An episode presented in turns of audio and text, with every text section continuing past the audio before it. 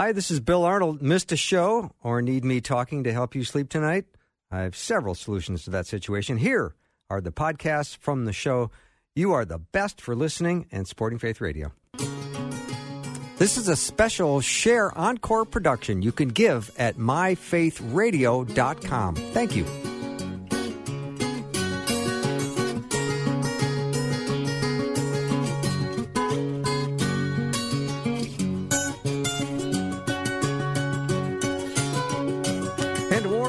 Afternoons with me. I'm Bill Arnold. It is going to be a wonderful day.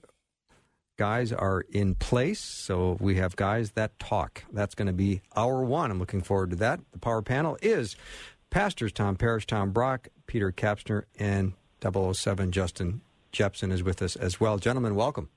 Hi, Bill. Good to be with you, Bill, and all of you. Bill. Hey, guys. And 007, you're just back from Belgrade, I understand.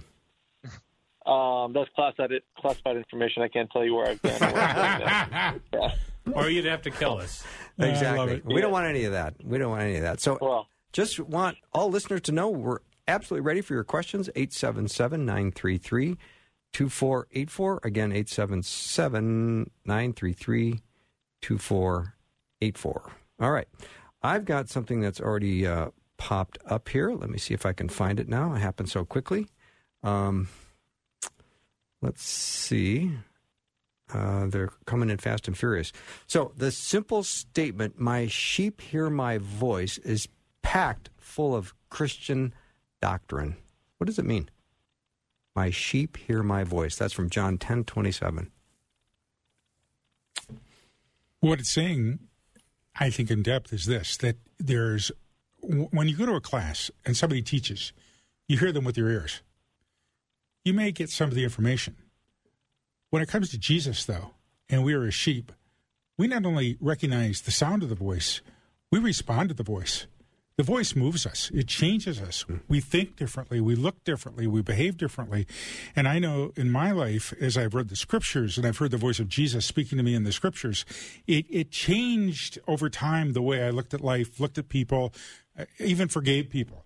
Uh, people I didn't want to forgive, quite frankly.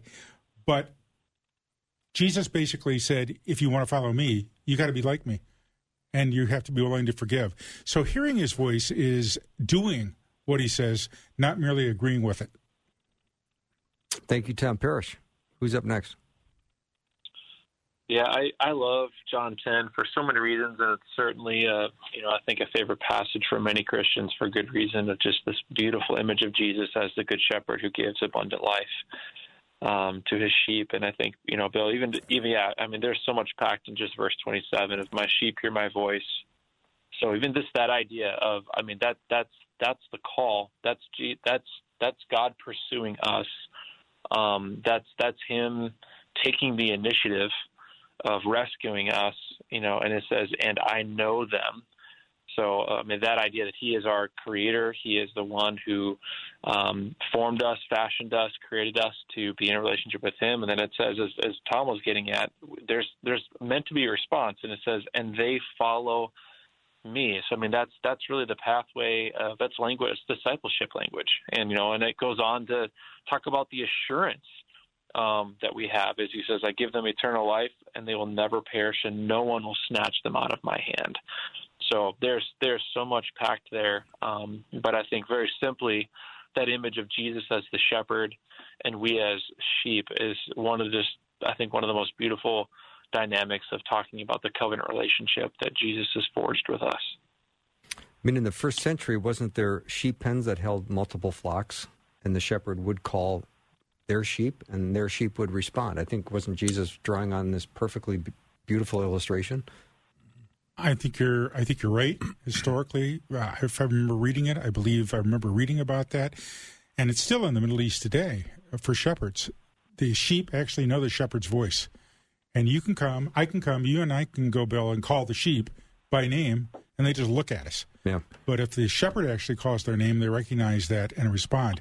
And I think that's what it's saying to us. Do we recognize the name of Jesus, or do we recognize his voice in the trials of life as well as in the good times of life? The ups and the downs, because when we know his voice and hear it and respond to it, then we're in his will. A question I get sometimes is how do I know if it's his voice or my own voice? Mm-hmm. How can I tell if I have a strong impression to do something? Is that me? Is that the Lord? And I think that's a hard question to answer. Mm-hmm. and so, how, yes, we do hear his voice. The question is how. And the Bible does say test the spirits to see whether they're from God. So, not every strong impression is his voice. So I just encourage people to read your Bible every day. That's the way to hear His voice. But be in Christian fellowship, have some Christian uh, loved ones or brothers and sisters in the Lord who hold you accountable that you can bounce things off of. Because sometimes the way we hear His voice is through the voice of others. In an abundance of counselors, there is victory, says Proverbs. So that's what I would say. Yeah. Well, I think that's wise. I think we need that desperately. The problem is in American Christianity, we are so individualized in our approach to Jesus, our approach to the gospel, that we don't seem to understand that I really can't function in my walk with Jesus without you, mm-hmm. without all of you, without you challenging my thinking, without you saying, What do you think you heard? But that doesn't align with what the scripture says over here. If we had more of that, I think we'd stay out of heresy and a lot of trouble. You know, some somebody said to me recently, "We hear God is talking to us all day." Yes, and I think there's truth to that. Yes, but there's also people who are hearing from the Lord a little too much, if you know what I mean, where everything they think is the the voice of the Lord almost. You know what I mean? So I think there's a balance there. But I do for somebody like me with my personality, I need to hear God is trying to talk to me all day long because I normally intellectualize some of this. But on the other hand, people who are super emotional need to hear that not every emotion or thought that comes in your mind is the Lord talking to you. You know? Yeah, I don't mind an emotional person if they're willing to submit to other Christians and get feedback on what they're hearing. And it may well be the Lord's voice. But when it's so individualized and, and you and I and others come along and say, wait a minute, that doesn't align with Scripture, and the person says, I don't care, I've heard the voice of the Lord, then we've got a problem on our hands. Peter Kapsner? Oh, hey, I forgot I was on. This is such a good show. I've just been enjoying listening. This is this is fabulous stuff. I love it. No, I don't. I just I I really do resonate with the idea of having some trusted friends to check things out because I I would certainly not want to discount at all the ability to discern God's nudgings and promptings and and I think we hear with the ears of our heart, right? It's hardly ever an audible voice, but when I talk to a lot of trusted believers that I know, they do talk about just that that still small voice that kind of prompts the spirit. But I think it's incredibly wise to check that out with the counsel of other trusted friends. And, and Parrish, I agree with what you said. Sometimes it's a little difficult to cultivate when we have such an individualized life, but but for people who intentionally do that, I think there's incredible wisdom to be found when you have that prompting, when it matches up with with the voice that you hear in Scripture with the voice of the ancients. You know that there is a, a, river of eternity that runs in this world, and we're capable of, of swimming in it and hearing God's voice as we're doing so. But but with other friends, really important. Peter, I'm going to keep you on the line here for a minute because yesterday we talked to Doc, Dr. Michael Heiser, and we were talking about things from the uh, the spiritual dark side. We talked about uh, some of the demonic and demons and Satan, and it was uh, a very interesting hour. Uh, but there are approximately 43 references to demons and demonic in the New Testament. Okay, so let's just say sounds like kind of a major theme for sure. Uh, are we hearing much of that even at great biblical churches? Are we hearing pastors talk about uh, the demonic and how that can affect us today? Yeah, I think that's such a good question because I think Dr. Heisel was, uh, Heiser was saying yesterday about how much the church in most of the environments we would have grown up here in America and, and including Europe have been impacted by what's called rationalism or enlightenment thinking. And and what he means by that when he says that is we tend to think of God in theological statements and words we can say and, and truths that we might live by. And, and those are all important, but um, we, we end up I think, un, unwittingly at times, living in relationship to ideas about God versus living in relationship with the God who actually exists in the realm of the spirit. And and so it was. I felt like Dr. Heiser was incredibly responsible biblically in opening up the realm of the spirit and the demonic and and the angelic and where God sort of dwells above all of that in some ways that really sound unfamiliar to me.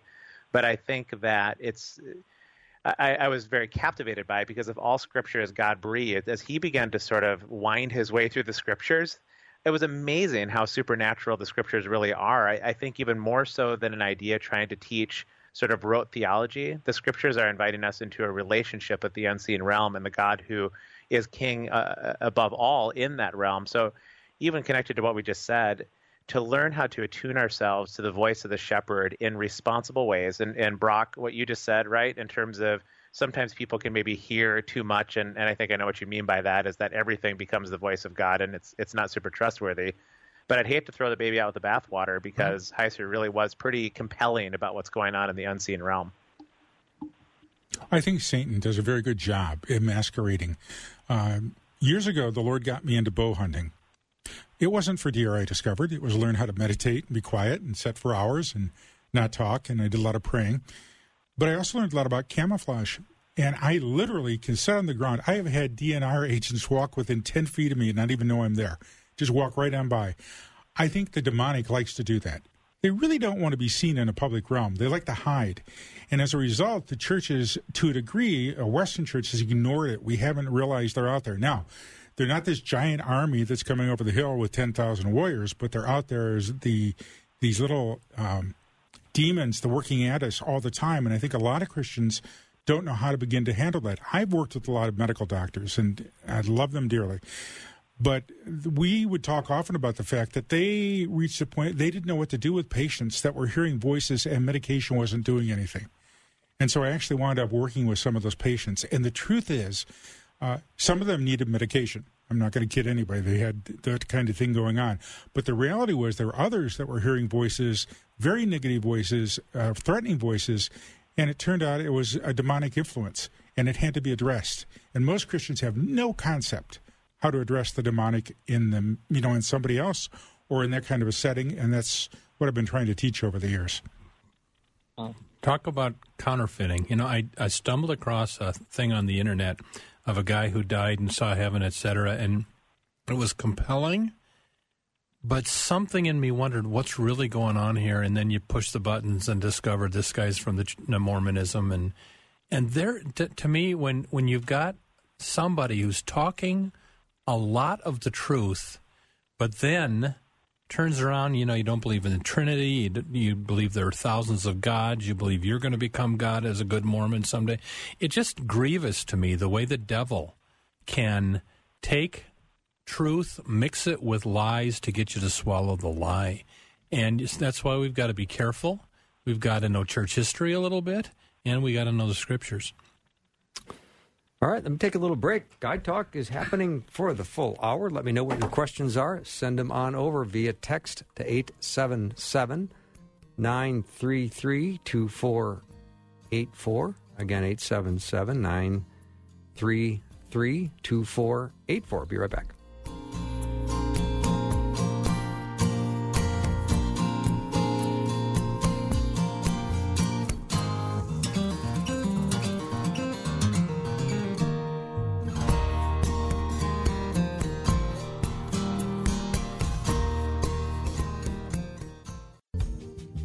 This is a special Share Encore production you can give at myfaithradio.com. Thank you.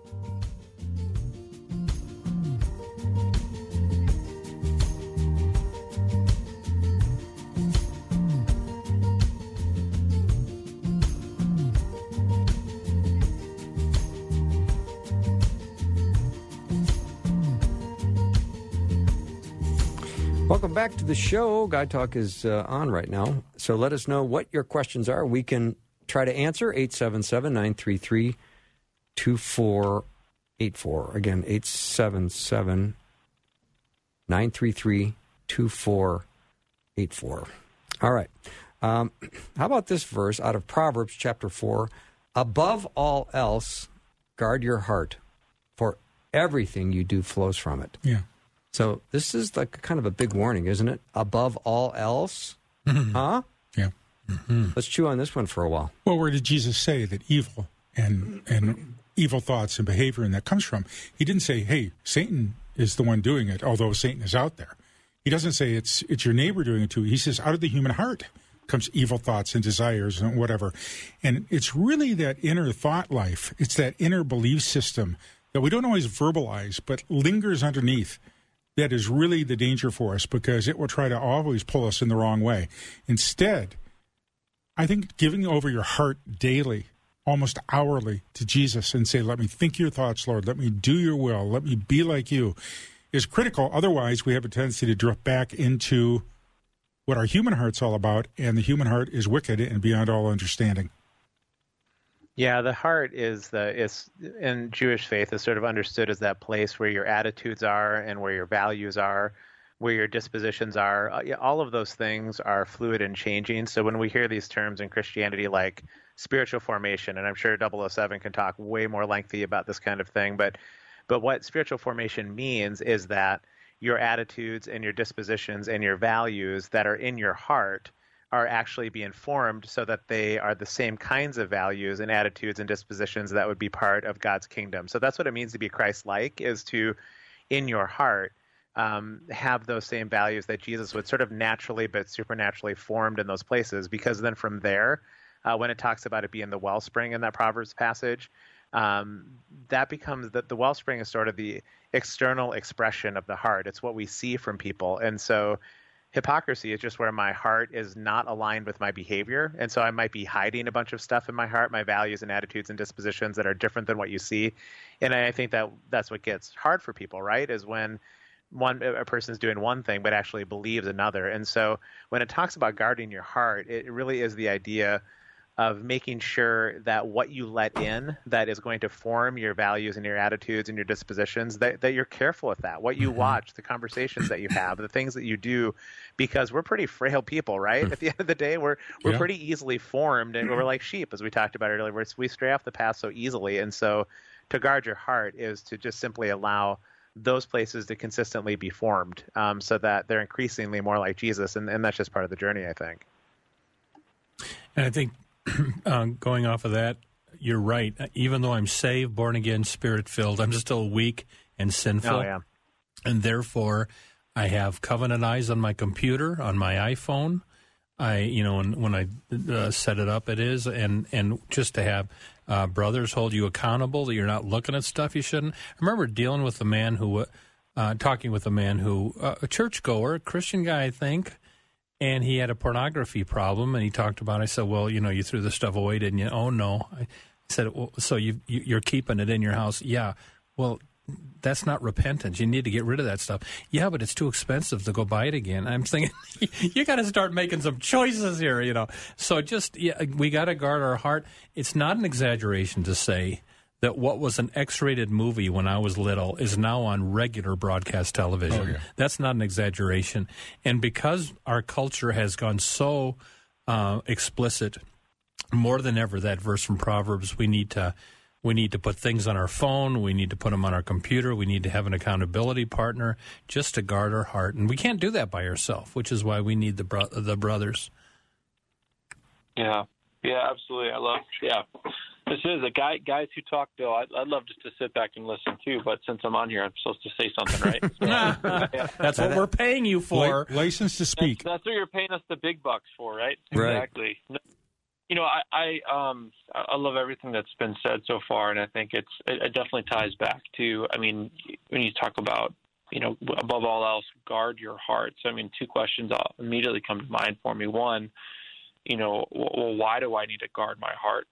and and it's kind of already been answered, but I mean it's, it's the reality too. Going back to the spiritual battle that we do live in, and, and it's not of flesh and blood, you know. And Paul talks about the armor and talking about the breastplate of righteousness. I mean, you think about what that's guarding and and and and being able to guard my heart um, because I, I need to actively participate and cooperate with God's grace um, with the new heart that He's given me through the Spirit and um, I'm, I'm, not going to passively, um, you know, grow into intimacy and maturity in Christ. There, it has to take an intentionality and, and to recognize that there's a battle for that, you know. And then the other question is, well, how do I guard my heart?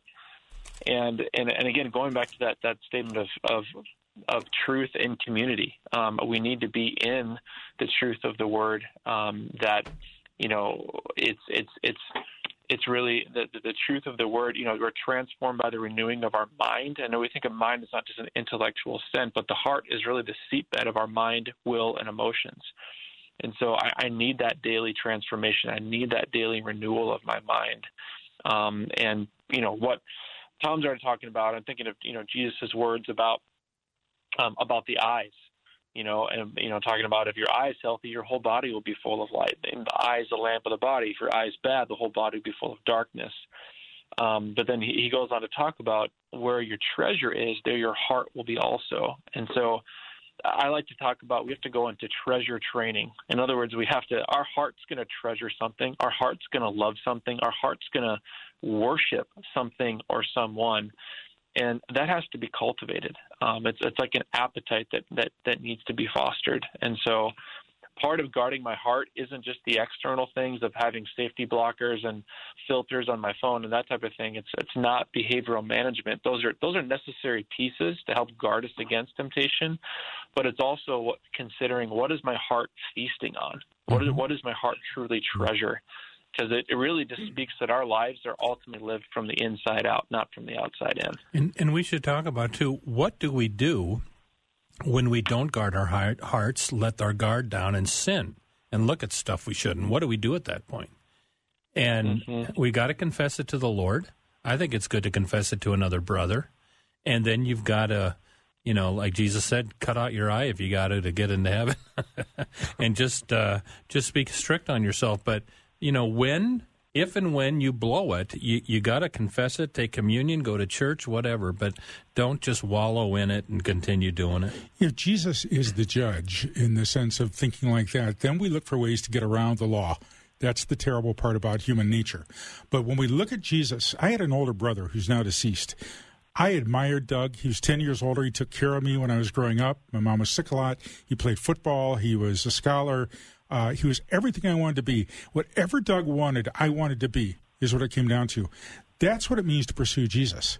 That we're not just following rules in order to get into heaven or to be a better person, but that we are in love with Jesus and we want to pursue him above all else. And when we pursue him, we get a new perspective. There's a great story. Uh, Christian, I heard a Christian tell this live. New York City, guy's on a, on a subway with a bunch of people. He's got two kids. The kids are screaming and running all over the place and creating problems, and everybody's irritated. They're so mad at him for doing this. And finally, somebody goes over to him. The guy's kind of staring off into space, and they said, "Hey, why can't you take care of your kids?" And he kind of comes around and goes, "Oh, I'm I'm sorry. We just came from the hospital where my wife died, and and we're we're kind of mixed up right now. What's going on?" Suddenly, everybody who heard that took a different attitude and started playing with the kids instead of being critical. Started talking to the man and supporting him, hmm. and some even set up to bring meals over to his house. When we get Jesus' perspective, it changes everything. Hmm. Yeah, that's actually from Stephen Covey's book. Thank you. Seven Habits of Highly Effective People. It's an amazing story. All right, we'll take a little break. When we come back, lots more guy talk. Let me know what your questions are. 877 933 2484. Again, 877 933 2484. Power panel today is Pastors Tom Brock, Tom Parrish, Justin Jeppesen, and Dr. Peter Kapsner. We'll be right back.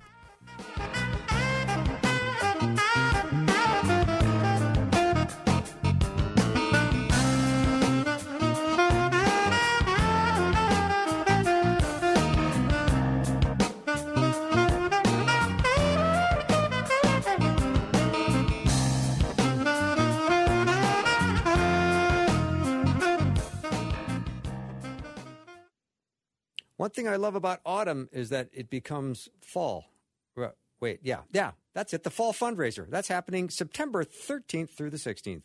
Your financial support makes this podcast so very possible. Make a gift today at myfaithradio.com or texting the word give to 877 933 2484. Thank you again. This is a special Share Encore production you can give at myfaithradio.com. Thank you. Let's get it started. Jump in your car. What's for dinner? It's the afternoon show with Bill Arnold. My friend who sang that song is my guest at 5 o'clock. So I'm looking forward to having him on the program.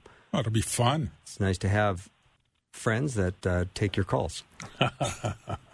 There you go. I would know what that's like. So that is. All right, here's a question. If there's one God, why so much controversy over which denomination is right? Go ahead, Wow, I guys. think I just saw. I think I just saw a hornet's nest emoji show up on my phone. Think- We don't have to talk about specific denominations, but maybe the controversy. I, I would imagine the correct answer is the one that is the most biblically sound. Well, let me give the, the wrong answer that's very popular. We all believe in the same God. You know, Mormon, Buddhist, Hindu, Jew, New Age. It, it's really all the same thing. That's the very common viewpoint now in our culture. To which we've got to say, you know, Mormon, uh, a, a Muslim says Jesus is not God. If you believe that, you're a heretic. A Christian says Jesus is God. If you don't believe that, you're a heretic. Well, they can't both be right. we don't believe in the same God. So you know, it it's uh, it is there. If there's only one God, what was the question, Bill? The question is if, there, if there's one God, Okay. why so much controversy over which denomination is right? Uh, that's I'd love you know to me it's it's going to be when Jesus prayed the high priestly prayer in John 17 praying that we not might all be one and we're not one but in another sense we are I mean I have a lot of Yeah. unity with my Baptist brothers even though I'm a Lutheran for instance so you know on the major stuff we do have unity on the other stuff uh, Paul the apostle said in 1 Corinthians 13 now I know in part then I shall understand fully. And I think one day we'll all understand that we should have been Lutherans. what it comes down to is that we're human beings and the Bible's a big book. And we have a tendency denominationally to pick out something that is really important to us at that moment, whether it is baptism, whether it is the presence of the Holy Spirit, whether it is the authority of the Word of God, depending on the circumstances we've run into. And then that gets passed on to the next generation. And they didn't live through the controversy, but now they have it as a doctrine. And here's the problem we have seen people grow up in Christianity and never question their denominational beliefs. I say everybody should question their denominational beliefs, not from the point of, of uh, throwing it away, but now get into the scriptures and see what it really says about that. See what it really says about baptism, what it really says about Holy Communion, what it really says about salvation, what it really says about Jesus. You can get people to do that. Then we're going to be in a much better position. And I know over the years in ministry, Tom, you know it because we work together. Uh, I have great friendships with Baptists, Pentecostals, whatever. So long as we keep Central West Central, and that centrality is Jesus and salvation through Him as the one and only God and Savior. We get in the other areas, yeah, there can be controversy, but I'm not going to fight over those because that's not what's going to get me into the kingdom of God. It's whether I'm willing to submit to Jesus or not. 007? Yeah, yeah. I, I, you know, one of the things I, I like to talk about with with uh, with our students. I mean, this is maybe at risk of oversimplifying it, but really, when it comes to Christianity, there are, you know, what we could call um, closed-handed issues and open-handed issues. You know, closed-handed issues would be what what are the, the the pillar or the foundational aspects of what it means to be a Christian. You know, and you know, Tom's already talked about this. You can't believe um, that Jesus is not God uh, and still be a Christian. You have to you have to believe in who He is and who He said who He was. You know, we have to believe in God, the Trinity, the nature of uh, sin and salvation, um, the and humanity, and the nature of, of, of Scripture being our, our final authority. Uh, and the, the, really, the point is, th those are the the core central doctrines of, of the Christian faith that we need to be very clear on um, and and really that's that that's the common ground that that does unify us across different denominations. And then I think there are open-handed issues, which really, uh, in, in my in my experience, um, most denominations are forged around those open-handed issues in terms of church polity and how worship's structured, and you know, uh, um, even even the way that different ordinances are practiced and different things like that. And, and people often will get into fights because I think they'll try to put um, what is meant to be as an open-handed issue into a closed-handed issue, and they'll take a doctrine, a secondary doctrine, and be overly dogmatic about it, Amen. um, which unfortunately can become divisive. So, um, so I think as long as we can, you know, um, you know, I love I love how Augustine said it. You know, um, that uh, that idea on the essentials, we need unity.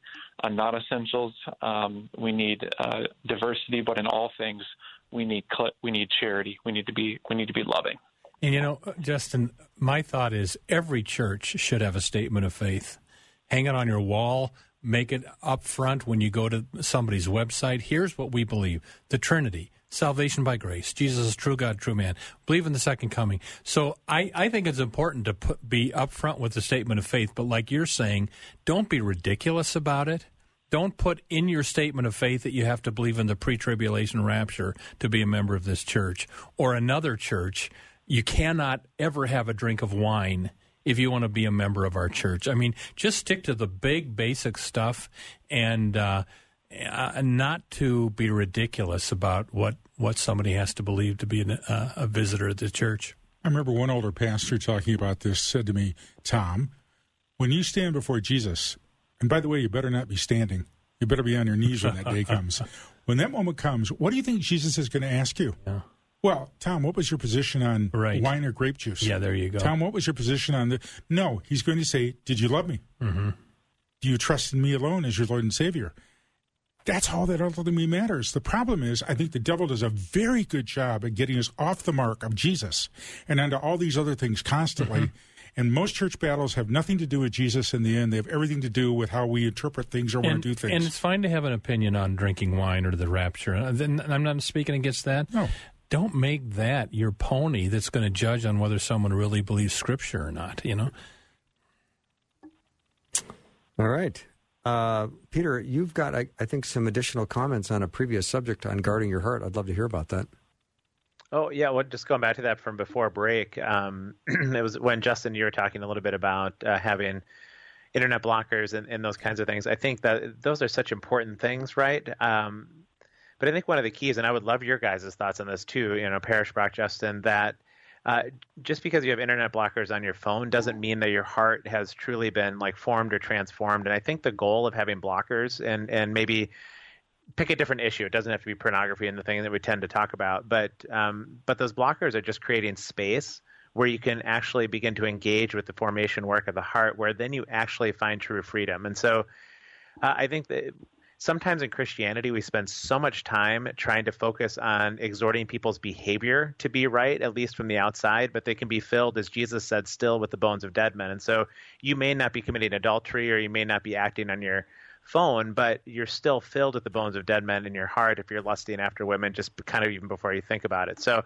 I was just curious these guys' thoughts about what it might mean to actually have freedom where you wouldn't need to have the internet blockers on your phone because the spirit has transformed you in such a way over time that you don't any longer see women in the world the way that you once saw them, or you're not any longer filled sort of with greed, or you're not any longer a person that needs to sort of spin the room with sort of pseudo facts so that people like you better. You know, all the stuff that comes out of our heart like that. What does it mean to actually move in freedom behind eh, beyond just our behavior management?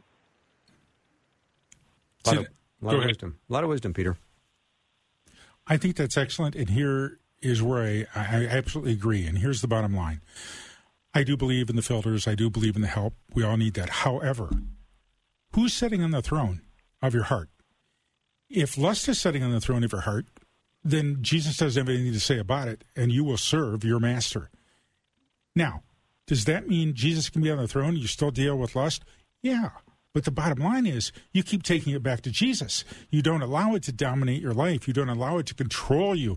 And I know a lot of the men I've worked with that are trying to get out of these things, whether it's lust or whether it's uh, whatever it may be. In the beginning, as we pray together and work together, once in a while I've seen people miraculously healed on the spot. Boom, it's over. Praise God. But 99% of the time, it's a process. And the process means this that I'll have the guys call me and say, I did it again. I looked at the wrong stuff or whatever. Okay, how long did it take you to call me and repent for what you did? Well, an hour. But remember, a month ago, it was taking you three weeks. Mm-hmm. So, in other words, it's not that everything gets extinguished at the moment. It's that as we come to the throne and see who's sitting on the throne, we keep getting closer and closer to Jesus, and serving Him and honoring Him takes priority over our lusts and our desires. And you know, I, uh, uh, Peter, I wish I would be to the point where I don't need filters, accountability partners, etc. And there are some guys that I don't think I don't think they do need that stuff. They don't struggle with that stuff. I discovered dad's pornography when I was 8 years old. Yeah. And I don't want to I don't at all want to deny the fact that the Holy Spirit can do a powerful work in your life. Um, but I'm guessing I'll probably have to have an accountability partner till the day I die. I don't think I'm going to get to the point where, you know, I'm so sanctified that that's not going to be an issue. I hope I'm wrong, but I don't know. If it Yeah, works for you, go ahead. Oh yeah, no, no, no, and I think that's fair. I think what I was just trying to at least wonder about is is is having those blockers and these things that we do to try to kind of control our behavior, or whether it's uh, I'm going to commit to doing a quiet time even if I don't feel like it, like all of that kind of stuff.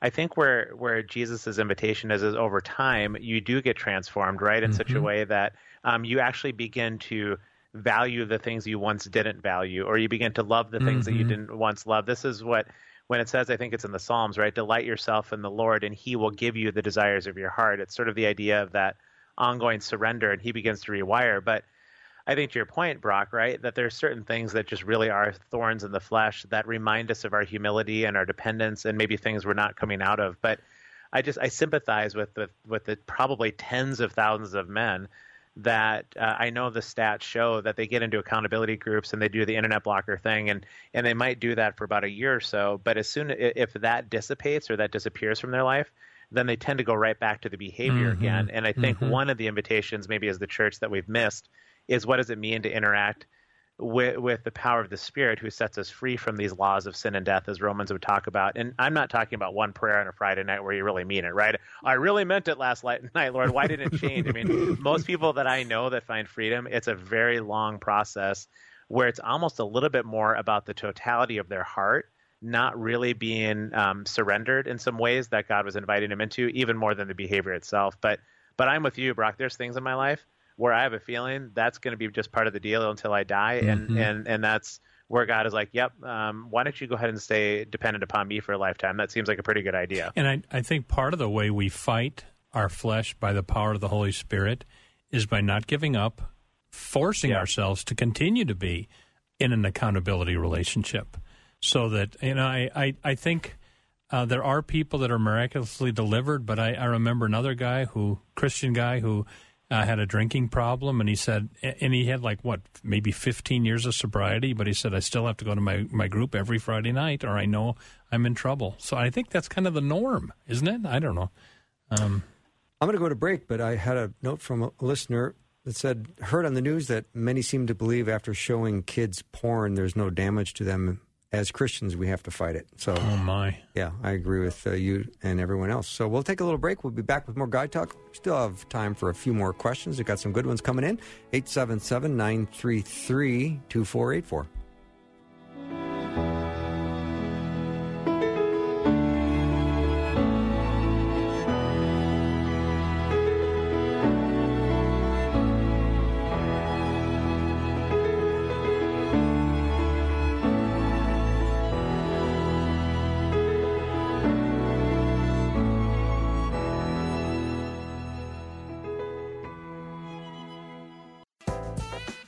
This is a special Share Encore production you can give at myfaithradio.com. Thank you.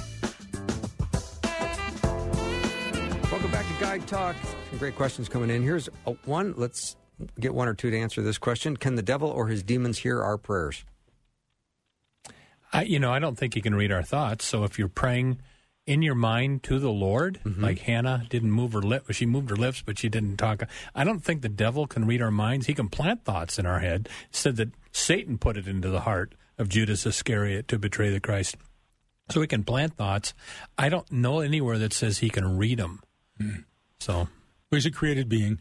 You know, he's not omnipotent, so there are limitations.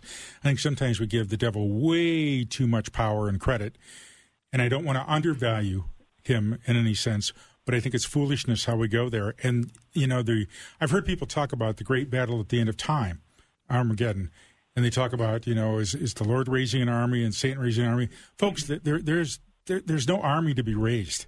All the Lord has to do of Armageddon is say enough is enough. Satan doesn't have the power to stand up to that. We have to give all the credit to the Lord Jesus and realize the devil is there, but he doesn't have that kind of power. All right. If you confessed your sin to God, but never confess it to the person you sinned against, are you still forgiven by God and still saved? You know what? What if the Apostle Paul, once he got converted, had to go back and apologize to all the people he persecuted during his unbelieving days. We would never have had the Apostle Paul go all over the Roman Empire converting people. There comes a point where you got to, you know, I, I'm not saying that you there. If the whole, if the Holy Spirit is leading you to go back to the person you sinned against and say, "Look, please forgive me," that can definitely be a work of God. But can I do that for all the people I've ever harmed? It's impossible. Mm-hmm. So Well, you're right in that sense. I think the problem is most of us would like to make it a private relationship with the Lord. Lord, forgive me for what I did to Bill, and I mm-hmm. hope he never finds out. That's not the point. The point is, forgive me, Lord, what I did was wrong. And if I have to work with Bill every day, or I'm in a, living relationship with him, yeah, there's got to come a point if he if he knows I've hurt him, or I've lied to him, or I've cheated him, they're going to say, Bill, I sinned against you, and I sinned against the Lord. Please forgive me. The problem is we don't teach enough of that in Christianity. We talk about repenting before the Lord, which is good. But I think more often than not, you need to repent before your spouse, sometimes before your children, sometimes before your teachers, sometimes between your coworkers.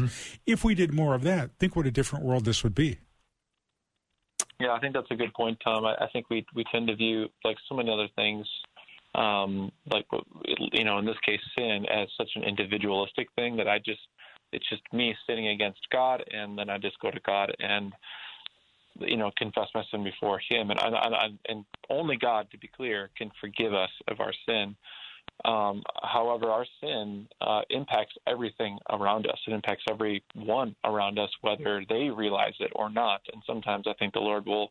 This goes back to hearing and discerning the shepherd's voice. I think often, you know, yeah, Apostle Paul couldn't go back and maybe re- maybe he didn't remember. Maybe all the people he sinned against and didn't even realize it. But I think that the people that with whom we are in community with, within relationship with, sin hurts those relationships. And it, it, it creates a severance it creates a distance and there's a reason why you know um, we're given that new testament command of confess your sins to one another so that you may be healed and pray for one another. And so there there is a relational healing that because we have been reconciled to god that ought to lead us to be reconciled to one another and to work that out and so while our condition is not our our, our us being forgiven of our sin is not conditional upon us confessing it to one another. Um, the outworking of that is we are meant to be reconciled, and it does take the us to be able, be able to confess that and admit that Yeah, to those that- who we sinned against. That's good. Yeah. You want to maintain that our salvation only 100% depends on Christ on the cross, Right. and not whether I have the gumption or the time to go around and ask for forgiveness. So you, uh, you don't want to work out of guilt. You want to work out of, look, I'm forgiven. Now I want to maybe go talk to somebody about what I did. You know. But I think often again, and this is where I'll push back just a little bit. I don't think we do enough at going back to one another and repenting. Mm-hmm. Quick story: when my middle son Tim was a, a little kid, somebody broke the lamp in the house. I thought he was the victim, the the villain in the thing.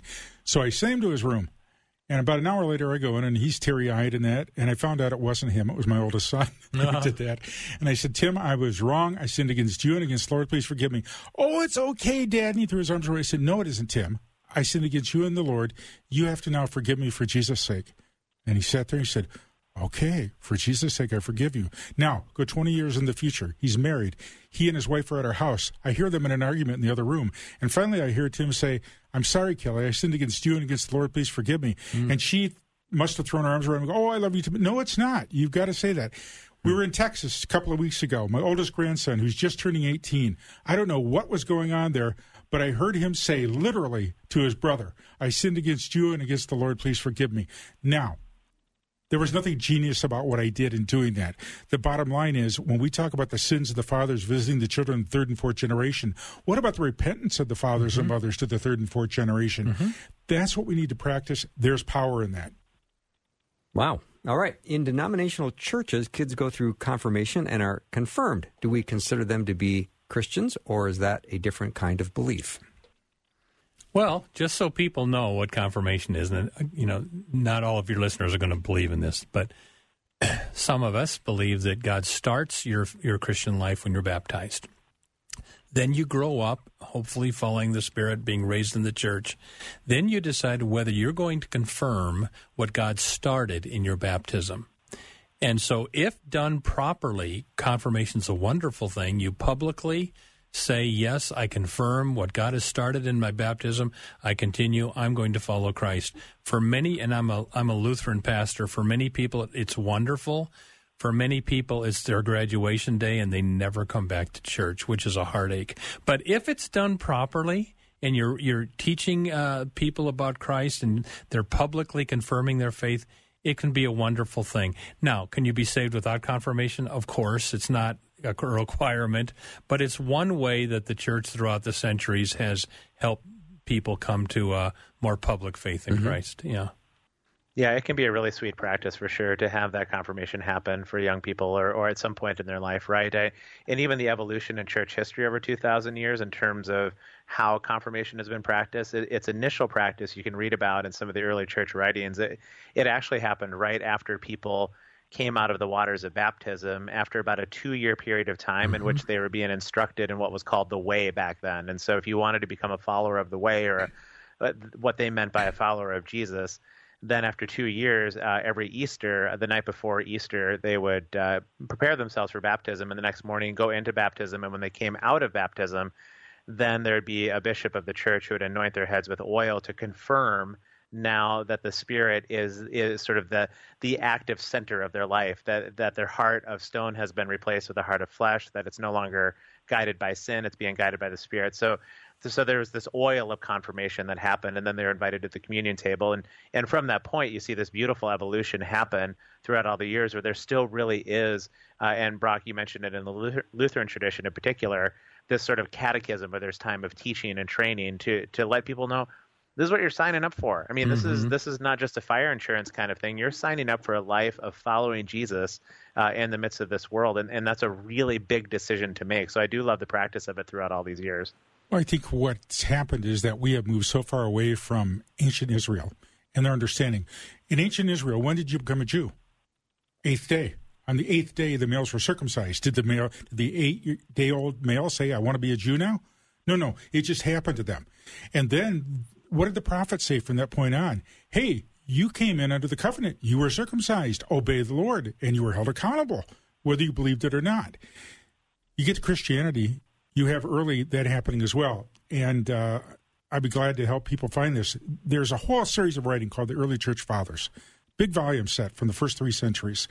Most Christians, unfortunately, don't read them, but for a long time, the church did read them. And they're not scripture, and I'm not saying they are, but there are 19 direct references in those writings from the first, second, and third century talking about the apostles themselves, even baptizing children. Because remember, they came out of a Jewish heritage, and they looked at it as when the covenant is formed, it doesn't matter how intellectual, how old, or how well off you are. It is the Lord taking the initiative. And it's a hard thing for us to comprehend in 2021. All right, I have one more quick question. I'm going to ask uh, Justin to answer this, and you've only got about 35 seconds, Justin. I love this question. Can a man have too much of a sexual desire for his wife? In other words, can this turn into sin? this all being mutual sexual consent in marriage. I'd like to handle that one. Yeah, back off, Tom. And he finishes it by saying he's asking for a friend. I love this guy. Go, Justin, go. Go ahead, Justin. Well, 35 seconds. Let me say, I don't know if I can say too much of a sexual desire, as long as it's it's directed towards your wife, and as long as it's something that you have spoken with about your wife in terms of you've agreed upon how you're going to express yourselves wi- in regards to physical intimacy. So, um, so I think if you're fantasizing about something with your wife that's outside of what she would be want or be comfortable with, I think then you can maybe get into some dangerous territory. So I think it's just most most important to actually talk about that with your spouse. Talk about what you're thinking. Talk and, and, and express that. I think you can do that even verbally, and that leads to physical intimacy as well. All right. So you said 30 seconds. I got more I could say, but I'll stop. we're, we're out of time. Thanks so much, guys, for being on the show today. Thank you. That wraps up Guy Talk. Thank, Thank you you, for the questions. We still have several I didn't get to, and I apologize. That's all the time we have. Have a great night, everyone. See you tomorrow.